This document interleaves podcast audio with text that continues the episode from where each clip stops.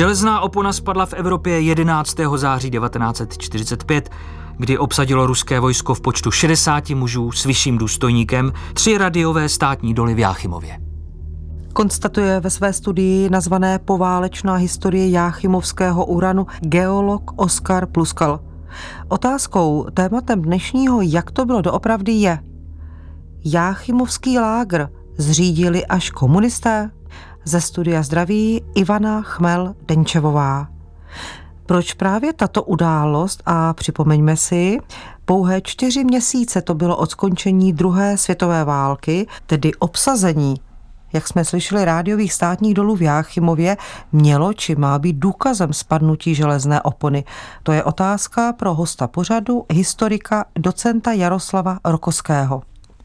Protože těžba uranu zásadním způsobem předurčila osud celého města, osud obnoveného Československa, osud Evropy ve druhé polovině 20. století. Jaká vůbec byla historie jáchymovských uranových dolů do této doby? Jáchymov, německy Joachimstál, je vlastně malé město v Krušných horách a ve středoevropském kontextu mladé město. Nedávno slavilo 500 let o své existence. Na počátku 20. století vznikly ve městě unikátní lázně a tím, že polská vědkyně Marie Curie Sklodovská objevila v odpadu Jáchymovského Smolince nový prvek a nazvala ho rádiem, tak lidstvo vstoupilo do atomového věku. Kdo byl vlastníkem o něch Jáchymovských uranových dolů? Jachimovské uranové doly zestátnili už po první světové válce vlastně československý stát. A co situace po druhé světové válce? Ta se změnila, ale význam uranu si uvědomovali už němečtí vědci, kteří museli z hitlerovského Německa emigrovat. Německo okamžitě zakázalo prodej Jachimovského uranu. Američané z obavy, že by Hitler mohl vyvinout atomovou bombu, začali vlastní atomový program a Stalin nemá jak vyvážit převahu atomové mocnosti Spojených států, protože Sovětům především chybí uranová ruda. Nezbytný nerost pro výrobu jaderných zbraní. A tudíž je potřeba jakýmkoliv způsobem právě ve prospěch Sovětského svazu tento uran získat. A na jednom ze zasedání vlády Národní fronty, bylo to 23. listopadu roku 1945, se právě dotyční zabývali Jáchymovským uranem. Svědčí o tom zvláštní zápis o tajné části této vládní schůze. Předseda vlády Zdeněk Fielinger podává vládě stručnou zprávu o jednáních, která se vedla už od srpna tohoto roku se zástupci vlády Svazu sovětských socialistických republik ve věci výzkumu exploatace všech nalezišť v Československu, která obsahují rádium a radioaktivní prvky. Zdůrazňuje, že se jednání vedla vždy s vědomím a za souhlasu prezidenta republiky a že o nich také informoval předsednictvo vlády, které se na své schůzi konané 17. listopadu 45 jednomyslně usneslo doporučiti vládě, aby se uzavřela dohoda mezi Československem a Svazem sovětských socialistických republik. A zápis této tajné části vládní schůze pokračuje. Předseda Feelinger také doporučuje, aby vláda schválila dohodu s tím, že jde o dohodu svého druhu, která nikterak nezatěžuje finance republiky, nýbrž naopak bude v její prospěch, takže není třeba, aby dohoda byla projednána národním schromážděním, nýbrž může být uzavřena jen mezi vládami. Byla tato dohoda mezi vládou Československa a Sovětského svazu podepsána? Byla podepsána 23. listopadu 1945 ta jednání probíhala v naprosté tajnosti a za Československo je vedl sociální demokrat, předseda vlády Zdeněk Firlinger a právě on za to nese hlavní odpovědnost, nikoliv komunisté. Tu dohodu pak podepsal ministr zahraničního obchodu, národní socialista Hubert Rybka, nikoliv tedy Klement Gottwald, a za sovětský svaz ji podepsal zmocněnec sovětské vlády Bakunin, který již čekal za dveřmi a jakmile zasedání vlády skončilo, tak smlouvu okamžitě podepsal. Co bylo obsahem této smlouvy? Československo se zavázalo dosáhnout nejvyššího možného růstu produkce a Sovětský svaz se zavázal dodat technickou pomoc a experty. Národní podnik Jachimovské doly, který byl zřízen, měl být pod dozorem čtyřčlené komise, jejíž dva členy hodlala dosazovat Moskva, mimo jiné měla určovat v vozovkách cenu výrobku, protože slovo uran nebylo ani jednou použito. Platnost smlouvy byla na 20 let. My jsme slyšeli v onom zápisu o té tajné části vládní eh, schůze, že to bude ve prospěch Československa a že to nijak nebude státní, rozumějme, československé finance zatěžovat. Bylo tomu tak? Samozřejmě, že nebylo. Podle toho dodatečného protokolu si československá strana mohla v prvních pěti letech ponechat 10% produkce. V podstatě Sověti dostali téměř vše, co chtěli. Ta dohoda byla přísně tajná a také tajná zůstala. Československá veřejnost o ní neměla ani ponětí. Takže zhrneme-li to, tak na stříbrném podnosu jsme předávali zdarma uran do Sovětského svazu. Co to znamenalo pro Jáchymov, město, které už mělo i lázeňskou tradici? Prostor Jáchymov se stal uzavřenou oblastí, kam se mohlo jenom na propustku. Hlavní úkol doby zněl co nejrychleji vytěžit co nejvíce uranové rudy, a to pod faktickým vedením sovětských poradců. Právě toto území patřilo k těm, kde žila většina německého obyvatelstva. S jejich takzvaným odsunem nastávají problémy i v oblasti pracovních sil. Právě o tom píše ve svém textu Těžba uranové rudy v Československu, strategie získávání pracovních sil Klára Pinerová. Na jednom z prvních zasedání Československo-sovětské komise padla zmínka o plánu přivést do Jáchymova co největší možný počet sovětských horníků. Ten se ale nakonec nerealizoval. Československá vláda se počátkem roku 1947 dohodla se Sověty na přísunu německých válečných zajatců. První stovka jich však dorazila už rok předtím. Byli to pravděpodobně zajatci, kteří byli předáni československým úřadům rudou armádou. Jejich nasazení bylo od počátku jen krátkodobým řešením problému, protože jejich práce mohla být podle mezinárodních dohod využívána jen do konce roku 49. Jejich další setrvání by představovalo pro Československo mezinárodní skandál, protože oficiálně se nacházeli v Sovětském svazu. Takže bylo třeba hledat další levné, výhodné pracovní síly. Našli se? Řešení se našlo jednoduché a kruté. Nucené práce československých občanů. V hojném počtu byli posíláni do Jáchymova od jara 1949 buď do táboru nucené práce, nebo do nápravně pracovních táborů. Političtí vězni tvořili početnou a nejlevnější pracovní sílu. Jaký byl rozdíl mezi těmito institucemi? Zmiňoval jste tábory nucené práce a nápravně pracovní tábory. Do nápravně pracovního tábora vás musel poslat soud. Třeba na 20 let těžkého želáře, což byl v 50. letech běžný trest – kdežto do tábora nucených prací vás poslala takzvaná krajská trojka, tedy tříčlená komise, již jmenoval Krajský národní výbor a ta se usnesla, že pro dotyčného občana je prospěšná převýchova prací. Což znamenalo, že bez jakéhokoliv soudního rozhodnutí tam byl občan poslán a to na dobu od tří měsíců do dvou let s možností prodloužení. Především byl strašlivý hlad. 18 deka chleba na den. To jsou dva tenké krajíce. Pro chlapa, který dělá v dole směšná dávka. A k práci si připočtěte cestu každodenní brigády po návratu ze šichty.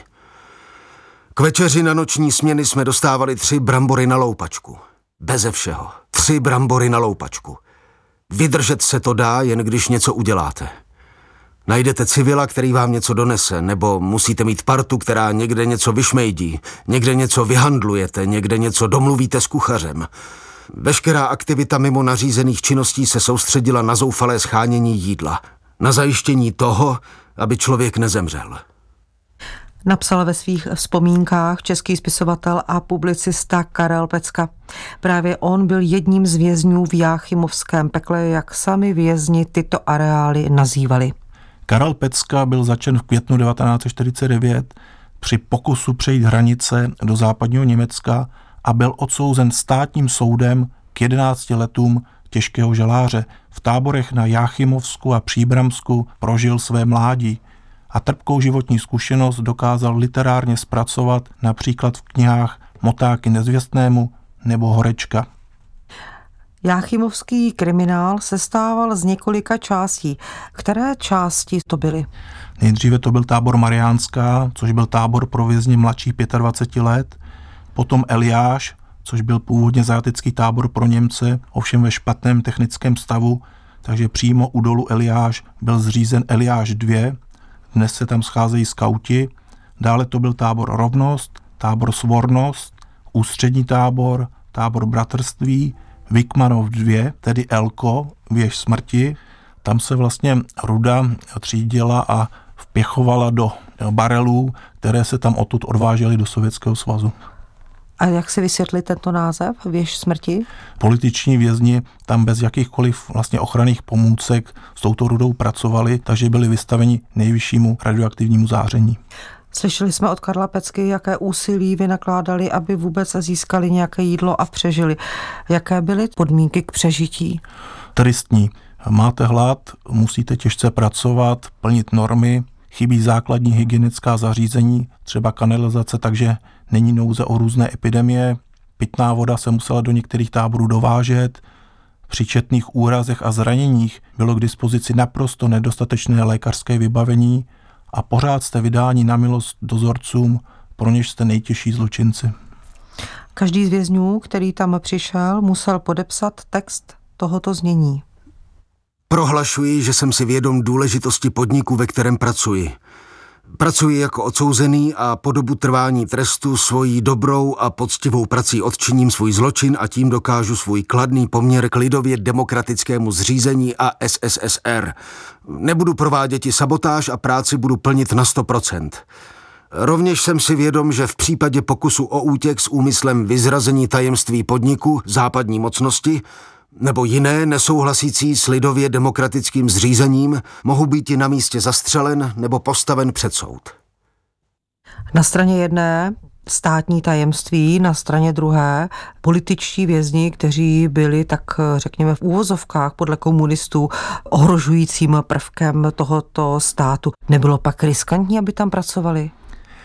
Nebylo, všichni museli podepsat takovéto prohlášení a vedle sebe žili političtí vězni, kriminálníci, od zlodějů po vrahy a retribuční vězni, tedy ti, kteří kolaborovali s nacisty. Pestrá společnost rozdílného věku, rozdílných charakterů, rozdílné délky trestu. Potřeba zabezpečení výroby uranu, ustavení bezpečnostních zón a využití nucené práce si vynutili vznik rozsáhlého bezpečnostního aparátu na ministerstvech spravedlnosti, národní bezpečnosti a vnitra. Odhaduje se, že v roce 1951 čítal tento aparát přes 4 tisíce úředníků a 4 tisíce strážných. Nejtvrdší dozorce často vyslovené sadisty, zaměstnávalo Ministerstvo národní bezpečnosti. Byli kryti komunistickou stranou a významem sovětského uranového průmyslu. Píší autoři Zbyněk Zeman a Karl Schreiner v knize Na uranu záleží. Jedním z tehdejších velitelů byl František Paleček a ten k tomu později řekl – Tady navzdory všem pomluvám nevládlo žádné nelidské násilí, žádné bytí, žádné fackování, ale cílevědomá výchovná práce, jejímž bezprostředním praktickým výrazem byly dosahované výsledky. Byly přitom komplikace, byly velké potíže, ale všichni jsme věřili, že děláme užitečnou práci. Sám jsem byl velmi zaujat makarenkovskými výchovnými metodami a ve výchovném působení jsem se jimi důsledně řídil. Podřízení příslušníci byli mladí orgánové, bezvýhradně oddaní dnešnímu zřízení a neměl jsem potíže v jejich usměrňování, takže ani z jejich strany nedošlo nikdy k žádným nesprávným zásahům do výchovného procesu. Teď naproti nám stál velmi zkušený nepřítel, který se nijak netajil nenávistí k nám, ke straně, ke zřízení, k sovětskému svazu a byl kdykoliv odhodlán nás ničit a věšet. Major Paleček byl mladý, ambiciózní velitel rovnosti, který se bál za pražského jara, že se bude muset zodpovídat ze svých činů. Tak fantazii potom nešetřil – ty metody výchovné to bylo fyzické násilí, k němuž docházelo na všech táborech s rozličnou intenzitou v různých dobách, neodůvodněné kázeňské tresty, pobyty v korekcích, které neodpovídaly do roku 56 předpisům, nebo dlouhotrvající nástupy. Zkuste jen stát dvě hodiny v mrazu v Krušních horách, než se dozorci dopočítají správného počtu vězňů. To je v skutku originální systém kolektivní výchovy. V další části výpovědi dotyčný dozorce Paleček pohovořil, jak skvělé tam byly podmínky a také vykládal o stravování, jak to bylo hodnotné jídlo, pracovali tam absolventi hotelových škol, dokonce z praxí ze Švýcarska, až tam dokonce i pěstovali vepře. Řekněme si, to byla jedna velká lež? To byl černý humor 50. let.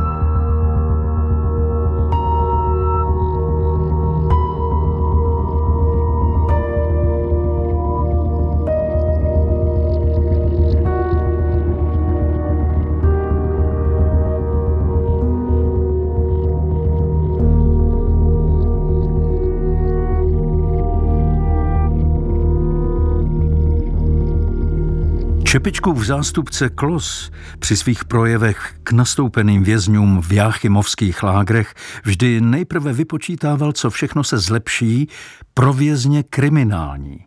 Zavedeme národní pojištění, kantýny budou, i pivo bude. A pak výhružně dodal, a teď mluvím k vám, odsouzení státním soudem. Vy máte jediné právo, jediný nárok. Makat, makat a ještě jednou makat – až budete plivat krev. Vzpomínka dalšího z odsouzených a právě v Jáchymově vězněných Jiřího Levyho. Český novinář a publicista, klasický trest, údajné pobuřování.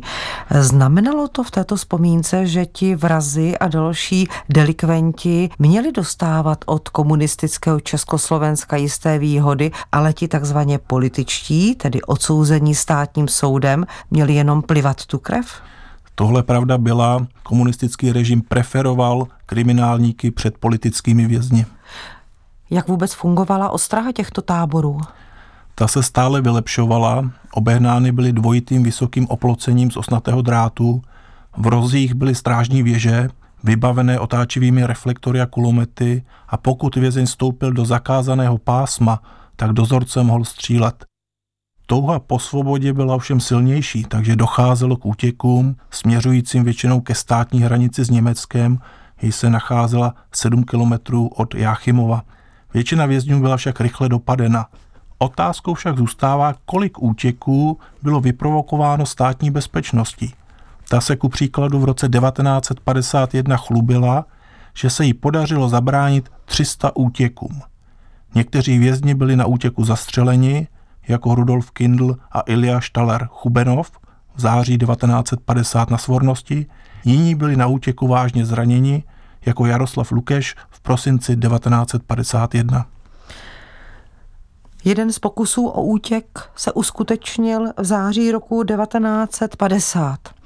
Tehdy skupina vězňů uprchla z eskortního pracoviště Štola 11. Bohužel patřili mezi ty, kteří byli dopadeni a opět se ocitli před soudem.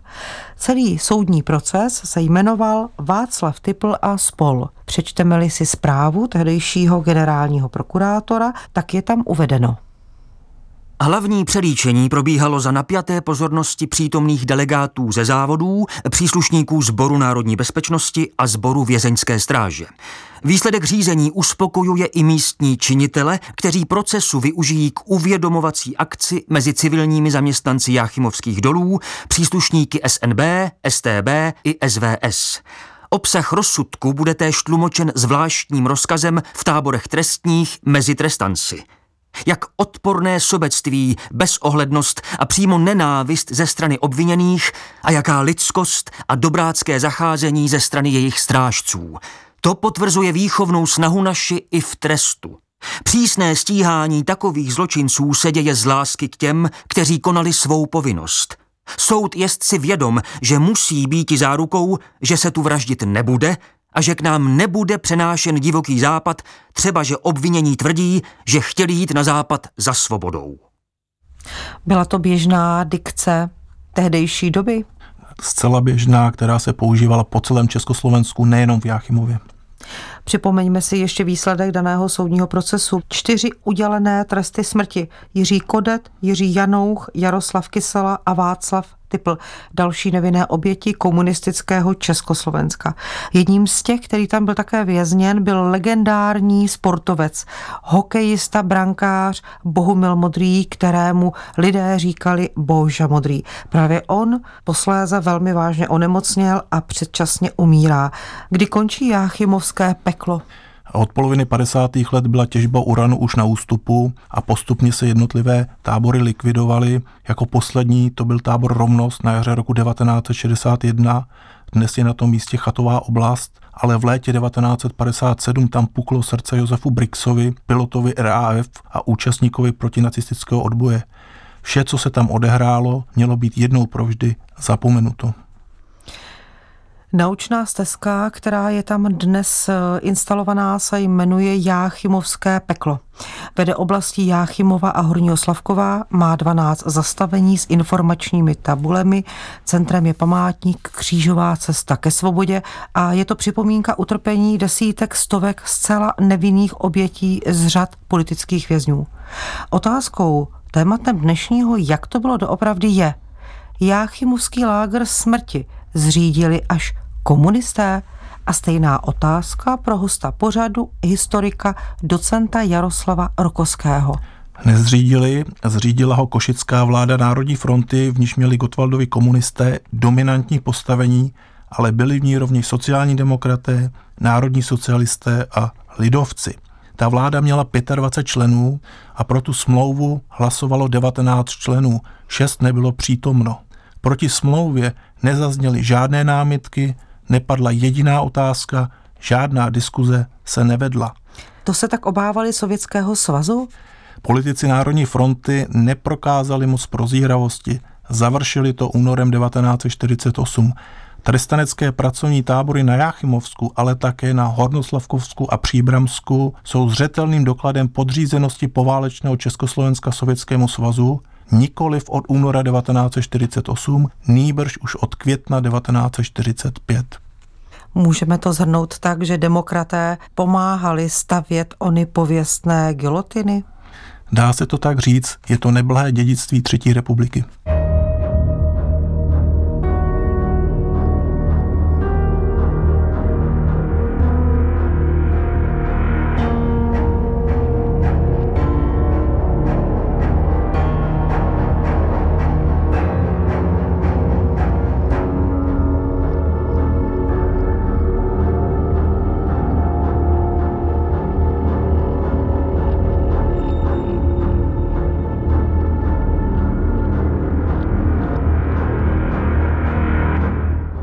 Slovy historika Jaroslava Rokoské.